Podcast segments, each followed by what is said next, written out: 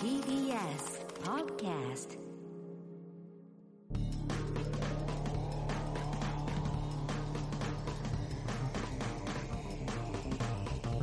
方の決意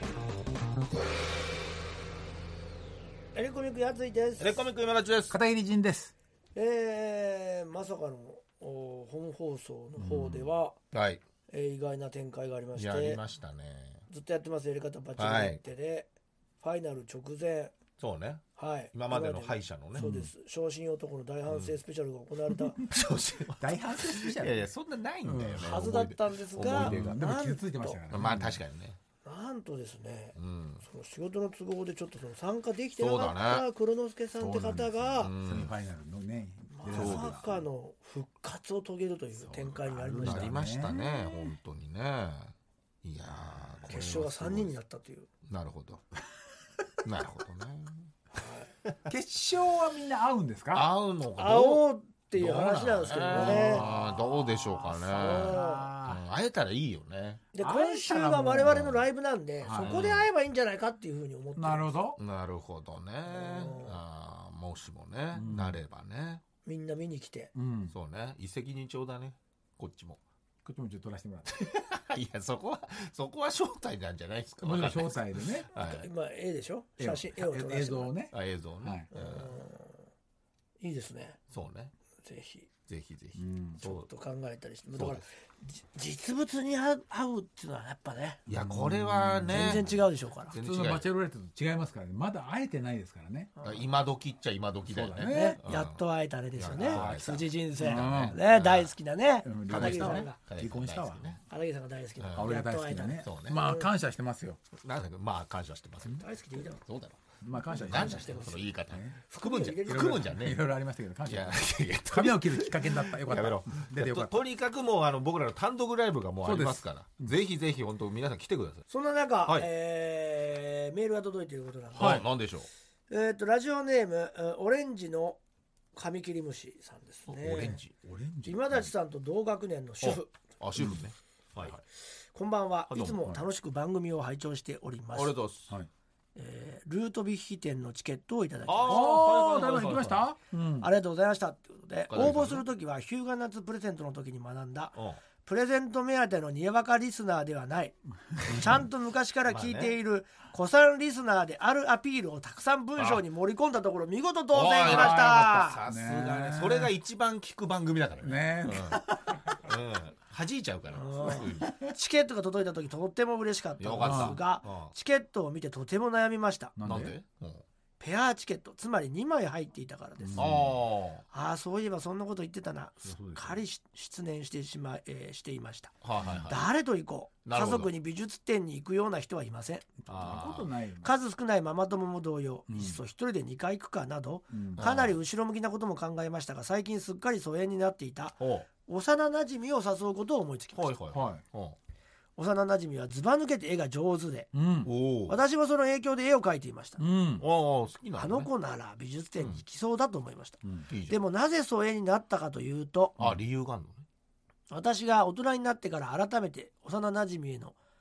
数々の失礼な言動や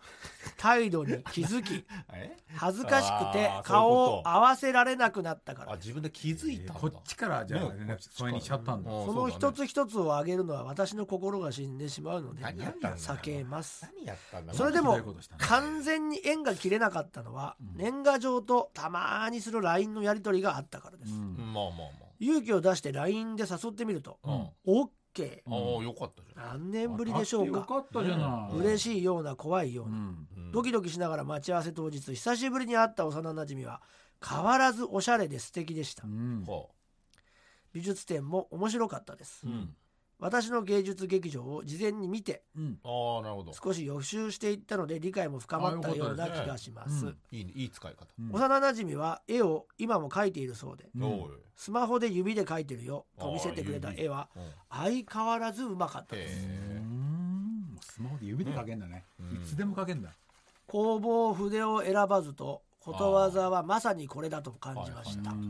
私もまた書きたいな頑張りたいなと思いました、うん。何年も会ってない感じがしないね昨日学校で会ってバイバイって別れたみたいあらいいじゃん幼馴染がそう言ってくれましたはじゃない嬉しいねありがたいなと思いました、うんはとても暑い日にあってお互い汗だくになったので、うん次はもうちょっと涼しくなったらまた会いたいねと約束しました、あはいうんエレ方のおかげで勇気を出せましたあなるりほどがとうございましあたーこれからも聞きますはいできるだけ応援もしていきますどうもライブは行けないんですが配信のチケットは買行けいよます配絶信来てる対解散しないでくださいありがとうわらわらまあ、あらね、あ本気だかまらね。あうんまあしょうがないよねこればっかりはよかったですねねえよかったねねえ当たってね、だって5組10名様だからね。そうよなかなか。うんじゃあ幼馴染に久しぶりにやっぱりうん自分の中言っでてくれたの嬉しいね、しそうかもそうだね、ね美疎術展遠にになっね。てた人たちをつなげたというねそうですこれはいねいよ。ああどうかだからまあ女性のお友達かなどっちなんだろうね主婦だから主婦だから女性かなうんうんねおしゃれで綺麗友で達もね、うんそうだよね。そうね女友達ですよ。ね大事にしてくださいねこれからねぜひその人誘ってその人もねあの配信売ってくださそういだね、その人にもね、あの、ちゃんとやり方の話してください ね。やっぱり。そうですねただまああげた人ですからねただしてますかおらしゃれで綺麗な方大体ファンですからねありがたいですね本当にねねえではこのコーナー行きましょう私もうね、もうこの「エレガタの決意」のポッドキャストではえもうコーナーをね毎回その片桐さんの「樹」の話をもうこねここん何週もしてるんで、もう舞台絡みの銃が本当に渦巻いてるんですよねそうなんですよ。舞台がね、もう大変なんですよ。いやいやまあ当に片桐さんが大変なだけで舞台は大変じゃないでしょ舞い台やは舞台は、だから見た人はすっごい楽しいと思いうや。だからそのねなな内容はそれはすごいんでしょうけどねやる方はもう本当にこんなに、えー怖い舞台は初めてかもしれないですちょっと開演するまでドキドキしちゃってるドキドキしてますもうもうもうギリギリです、先週までねずっとその階段から落ちるのをうんできてないっていううんところで終わってます、あれは呪いだっていうそ自分の心も本当に怖いっていう感じになっちゃうっていうねうそうでもねだいぶそのシーンをねやってないん でなんかもうふわっと出たやんもう落ちないでいけんじゃないかな出ましたねこれ今今投資稽古してみた時にちょっと気持ち的になんかちょっとあれは繋がんないんじゃないか役がみたいな出ました自分の役作りと違う役作りでした時にもしかしたらあそこまでの激しい人間なだるほどな後半に至って前半なんですよまだやっぱ出ましたね片桐さんが一番自分の役考えてるからそうういそううアプローチしてますもんねいつもねええ そうなんでいやす それはしてますしてますね確かに止め止めで稽古する時はそれ,、それかなと思ったんですけど、はいはいはい頭から流れでやった時に、うんあれとやっぱ1幕2幕休憩が挟まるんですけど、なるほどね1幕のこの時点でここまで激しくなっちゃうと後半の激しさが弱くなっちゃうっていうかねうん物語の盛り上がり的にそういうことなんですね私のキャラクター的にもやっぱ気の弱い男ですから、私の役はね。ああまあまあまあ柳って役なんですけどね。なるほどねはいはいはいはいだから気の強いしっかりしたこうワイルドな黒木華ちゃん、奥様に振り回されるみたいな役なので、もうねもう何年何年もねその役作りしてますもんねそうなんですよね。 それまあ片桐仁なだけだじゃない のそれ片桐仁でしょやっぱり純度が違うよ役者としての純度が高まあってきてそまうすそうかなのら。そうなのだからじゃあ呪いはちょっとあの晴れてきたって感じですかねいや晴れたんじゃないでしょやらないんだからただ呪いで言うと近づかないと思うなんでなんでか知らないけど私の芸術劇場のロケが入って休んで翌日行くと、うん俺のシーンが変わってるっていうのが最近あら顕著でそれ樹なんですか10っていうかそれ十樹はあなの十じゃなくて普通じゃないですか。うんそうなんですよ。だからそれがうねん、ちょっと多いんですよね。あれっつってそうだ、安田君片の桐レギさんュラー。があの休みの時違う人が入るじゃないですか。あーそうそうそう確そかのに違ねう人はできたりするんでしょうね。そうなんだよ。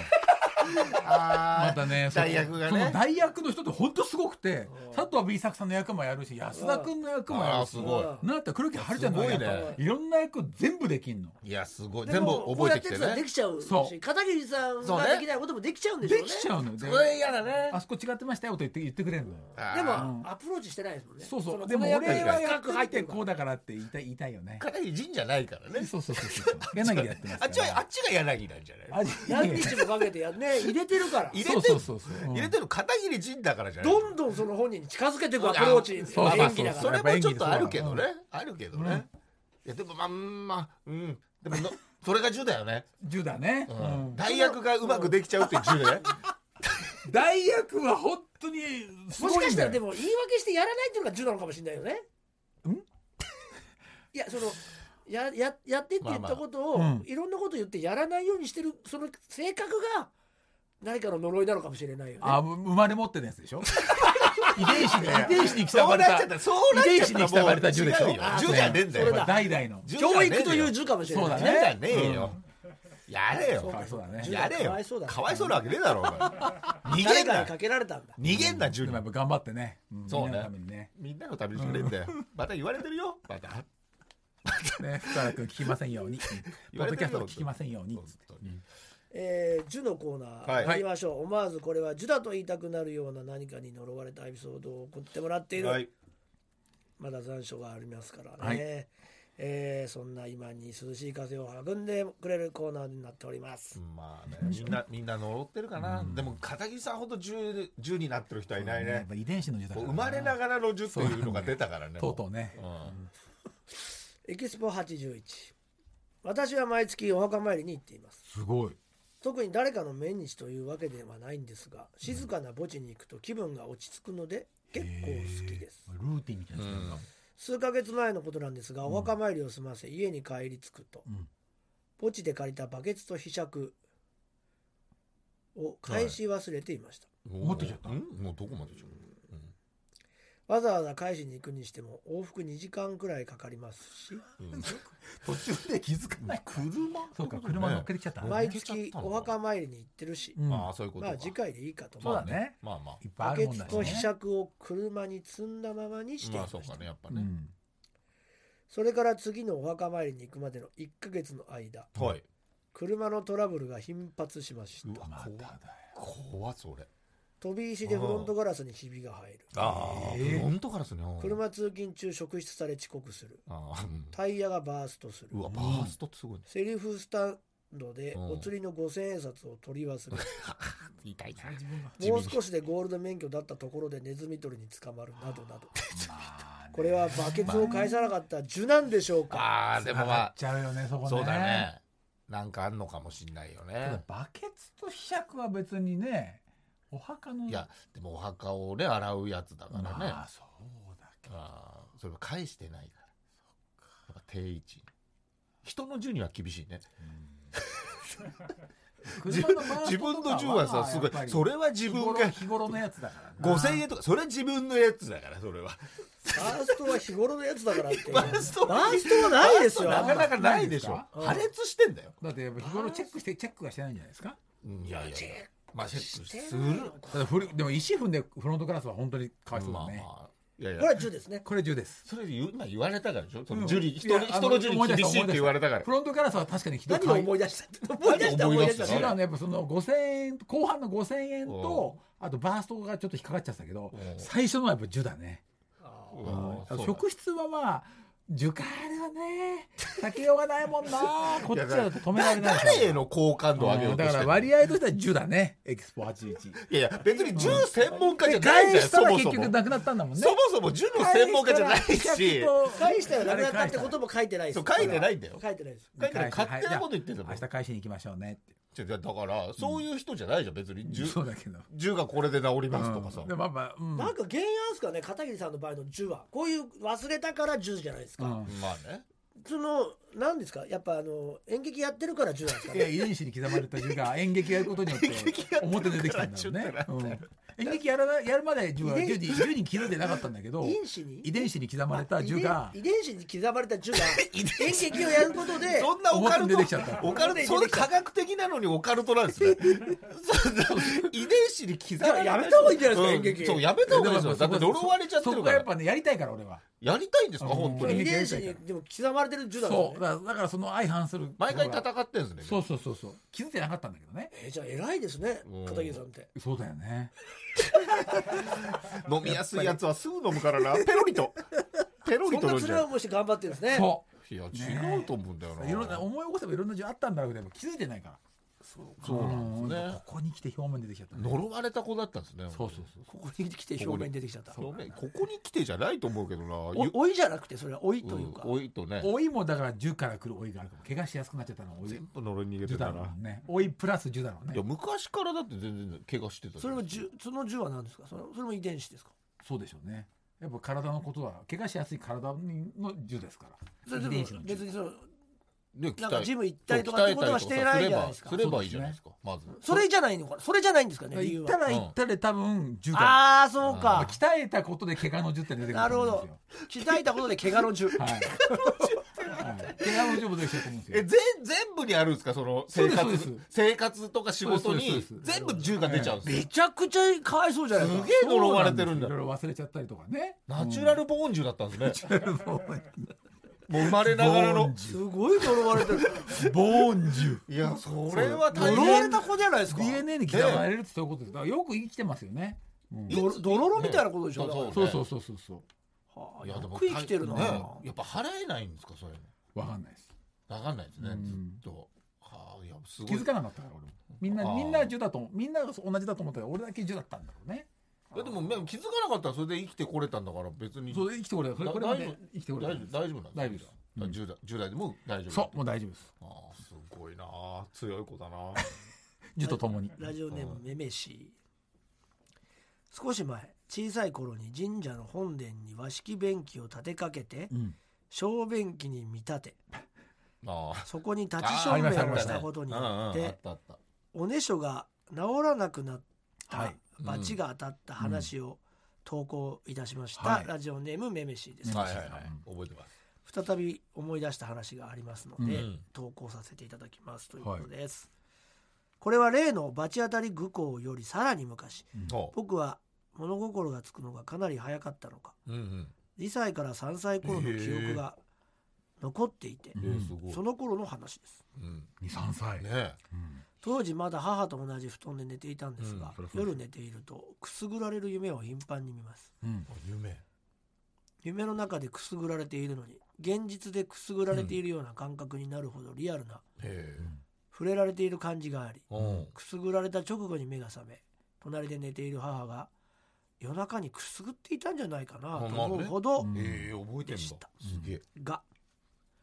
目が覚めた直後確認しても母は熟睡していてうん母がくすぐっているというのは僕の勘違いでしたすごいなこれ23歳の夢でしょ、うん夢の中でくすぐってくる人物はほぼ毎回同じでうんあ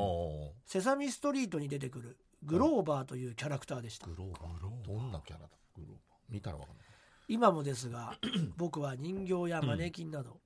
人の形に近い無機質なものやうんピエロが怖く感じもグローバーはう人の形な上にピエロのようななんだ赤くて丸い鼻をしていてかなりのトドラウマラでキュラみしたいなやつかなああ一度だけケチャップをこぼしたシミから現れたケチャップ人間にくすぐられる夢を見たこともありましたへえ結局この夢の原因はわからないままくすぐられる夢を見なくなったんですが大人になってから付き合った当時の彼女がとても霊感が強くうんおお一緒にいない間の僕の行動や怖えな出会う前の僕の過去のことまで言い当てるほどでしたうんすごいねその彼女に3歳頃まで妖怪みたいなものに疲れてたねと言われましくすぐったてくるやつだねうえんこの妖怪がついていたことによって僕の身に何が起きたとかううんんうんどうやって離れたのかとかうんは不明なんですがうん確かにくすぐられている夢と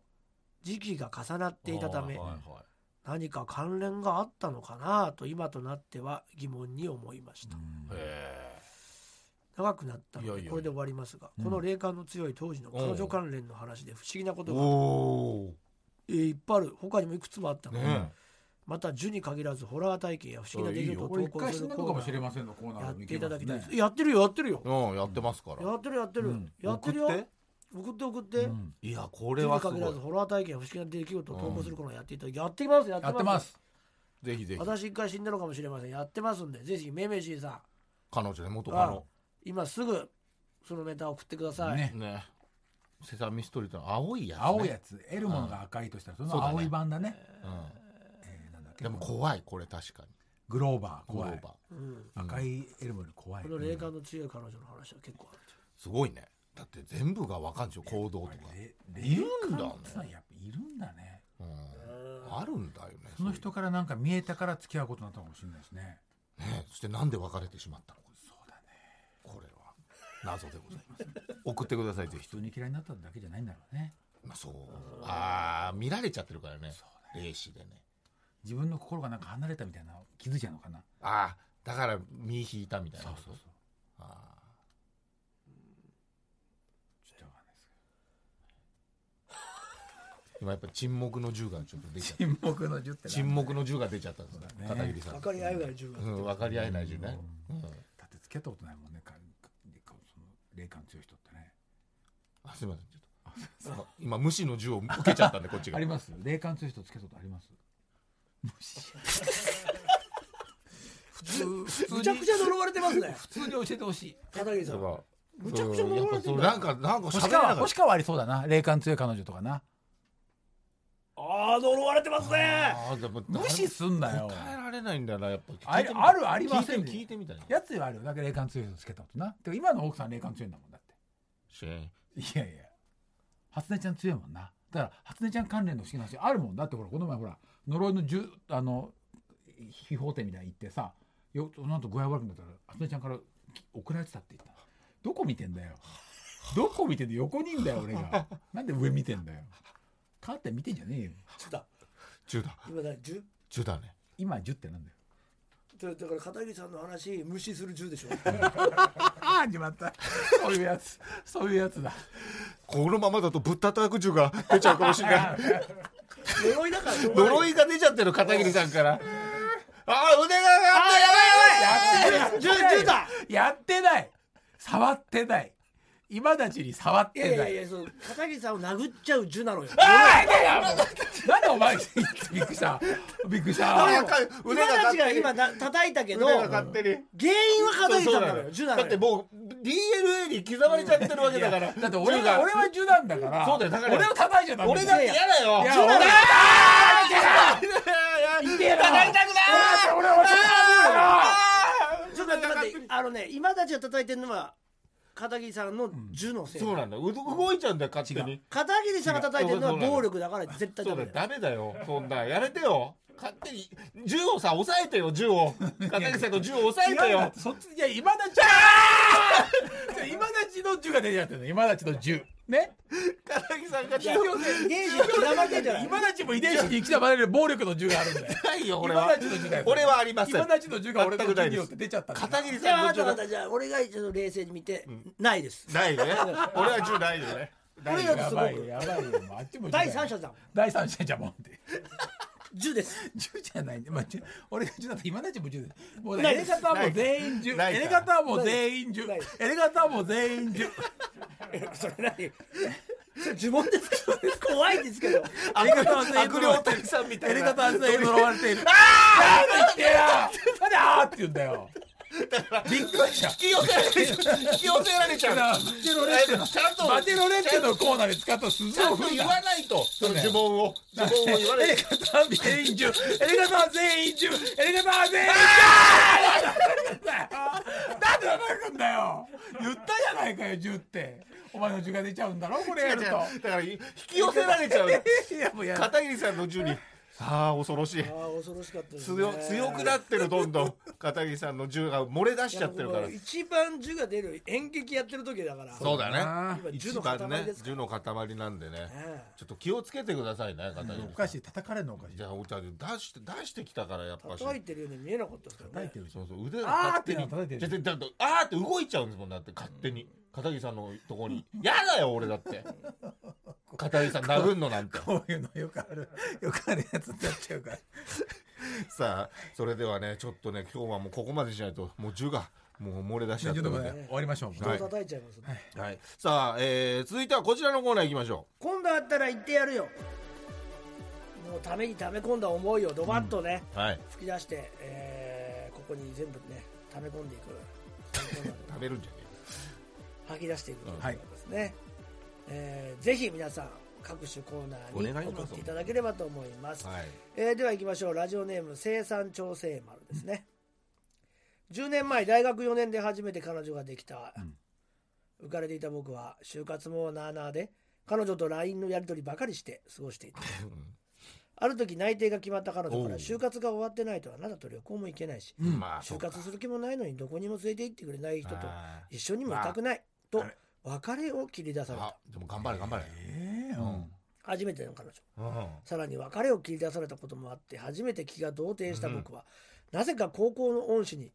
どうしたらいいかを電話をしてしまういやまあでもまあ言ってくれるでしょううんんうん、恩師はうん、キムタク世代の俺から言わせるとなんだそ彼女になんだそいつ、れなんだそいつマジで大事な話あるから今すぐ来いって呼び出 してうん、就活しろで いいだろあー肉まんかなんか食べさせてよりを戻そう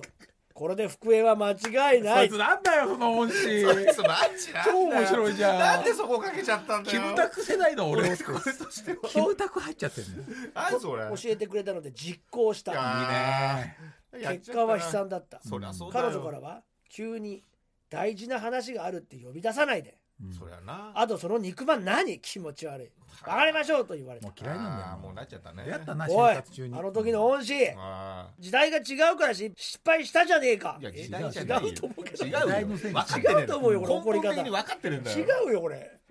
面白いないまだに振られた彼女の名前を SNS で検索しちゃうくらいまで引きずってんだぞあー助けてえ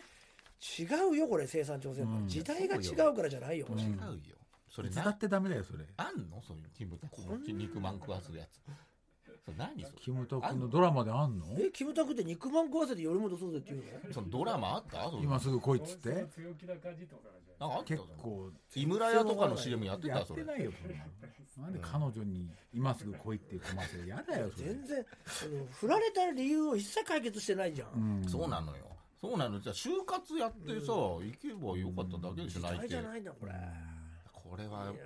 まあいいねいいねいいねうんいいあげましょいい話だったううねんいいね今すぐ来いっていい恩ね師もいいねまた恩師もいいし生産調整丸がちょっとずれてんのもいいねうん恩師電話したのかなダメでしたよつってまた電だっ話してたど方がいっいかで恩師のこと信用してるよそねう時信そうなん用だしてるよそのまんま再現しちゃうんだから時代が違うだけなんですよ代が違いますよそれじゃあ言ったんだね先生の時代でしょそうでしょそその時代はそれでよかったけあそどうかごめんなキムタク世代じゃないんですよ僕はそうめっちゃ好きだなその恩師のこ恩と師のこと大好きなんだ尊面白敬いし先てる生だよそんなこと言ってくれる先生いないよねなかなかいねないでしょ高校の若い先生だね先生なんか電話することなかないっないないない知らなかったもんあま大だ卒書いてであるんだ入っろうてけきたどばっかりの5 6歳上ぐらいの先ああ生ねなんじゃない面白かったんだろううねんいやいいねモテモテの先生だったかもしれない連絡取俺はってついてもモテる人はモテるじゃんあまあねうん連絡してほしいなまたもう一回ねうんちょっとなんかラジオ送ったら笑われちゃったんですけどちょっとどうなんですかつってキムタク世代の俺から言わせるとまだだ言うよのかよもう50歳で言ってそくれれで違うるって言ってたじゃないかそれそれで笑われたんんですやつらのライブ見に行って肉まんあげりゃいいんだでよすよなんでいっぱいでより戻そうぜってだ誰とだよ誰とだよあまたその元カノね来ねえよ SNS でね言えばいいんだよ肉まんの写真をう送まっくていかなかったです時代が違うんで時間じゃないんだよキムタクをまず出すんじゃないんだよ菅田将暉世代だもんね今そうだはねいやまあそうかそうかじゃねえんだよ菅田将暉世代だったらどうしたらいいんだよどうしたじら難しいの菅田将暉だと何ゃああ菅田将暉さん直接合わなそうだよね歌とか菅田将暉世代は何やんの電話で歌歌歌う歌歌歌そんなのキムタク世代でしょそれむしろキムタクあでもキムタクは多分まあアイドルの歌だもんねうん菅田将暉世代ないってあんのそもそも今の人がでもオールナイト日本企画ちょい上だろ、ろまあ今そはうめちゃくちゃ若くないよね別に菅田将暉さまんあえでも若いもうもさ若いか20代後半ぐらいまだそうだそんなもんそうか小栗旬世代より菅田将暉世代があそう下全然若い若い若いでしょ若いあと小栗君も40ぐらいでしょ行ってないかそうだよえねーじゃあ小栗旬はキムタク世代ってこといやキムタクは50歳だよ全然上でしょ、さんまさん は65歳ぐらいでしょなんなんで急にさんまさんがどういうことさんまさんなんて永遠にすごいよねさんまさ確んかねにだからさんませさんまさん世代の俺としてはもう結構なお年の人だ、ね、さんまさん世代だったらおい醤油もってやっぱ醤油ことだよねでまあまあそうあったけど CM とかね、幸せって醤い油うことでしょなんだっけとかもあるしね今、度しようよねあったよね醤油ことってうん、まあまあ CM? CMCM さんまさんのちよょくやっってとた前よねちょっと前かな醤油こと庄司さんのギャグなのかなあれえわかんないちょっとダメだ世世代の話は、俺だ誰の世代にもハマってないからなそんな分かんねえんだよねで俺たちはキムタク世代でしょ歌ってまあまあ、うんまあ、キムタク世代って言っ年ちゃえば齢ねう、んでバリバリ見てないでしょ俺武田鉄矢世代なんだよねそれさ見てね金八と見てないんだよ俺も、俺もそんなに俺のだからその恋愛観は刑事物語ね武田鉄矢だからやっぱ知りませリンんゴの歌とかあ刑事物語あのね刑事もファイブねあの名作サブタイトルね、ねうんうん副題あイメージだよリンなゴのまあまあ花イがメージねあるけどね事件のきっかけになるんだよねうんだまあから武田鉄矢世代ではあるね武田鉄矢世代だとだハとしンたガらーで戦うんだよね木のやつうん呼んであれだよねプルタブの指輪を震えながら持って渡すのがいいと思うよあれプルタブだっけなんか本納物豆あ納豆だよ納豆だよね工事現場のあ納そう豆納豆か101回目やねそうね納豆入んないよねあんな太いの指にいやそれもまあ大きさに納豆の大きさにあるでしょいろんな大きいさろんな納豆あるからそううんうん ああ痛 いいやあの痛いっていうかびっくりしちゃうのあごめん急に出たから片桐いさんやの出てないだっ銃て俺話聞いたんだもんがだっ違うて違う違う片桐さんの銃が出たから動いちゃ出てったんなだい俺の出さないで違うね出さないで純粋暴力は純粋暴力 はい以上にしましょうかはいねさあということで、宛先は、えー、elekt.tbs.co.jp、エレガタ .tbs.co.jp、今度あったら言ってやるよのコーナーまでお願いします。もう各コーナー、本当に皆様のね、ねあの投稿で成り立っておりますので、私一回死んだのかもしれませんもありますし、あと生きててよかった10個のあそうですこともありますしねそうです。ホームページなんかでね、確認ねできますので、ぜひよろしくお願いいたします。はいそれでは告知です。もうなんといっても今週ですよ、今日が月曜日だとしたらうわ木曜日からですすげえ池袋アウルスポットで我々の単独ライブがございます、はい。えーもう最後になりますんでね まあ、 そうですよ私もう30年やもってうきこまのしたまけどまだよ、このままだよ。もう本当最後のライブになります最後です、本当になっちゃいまぜすひ、えー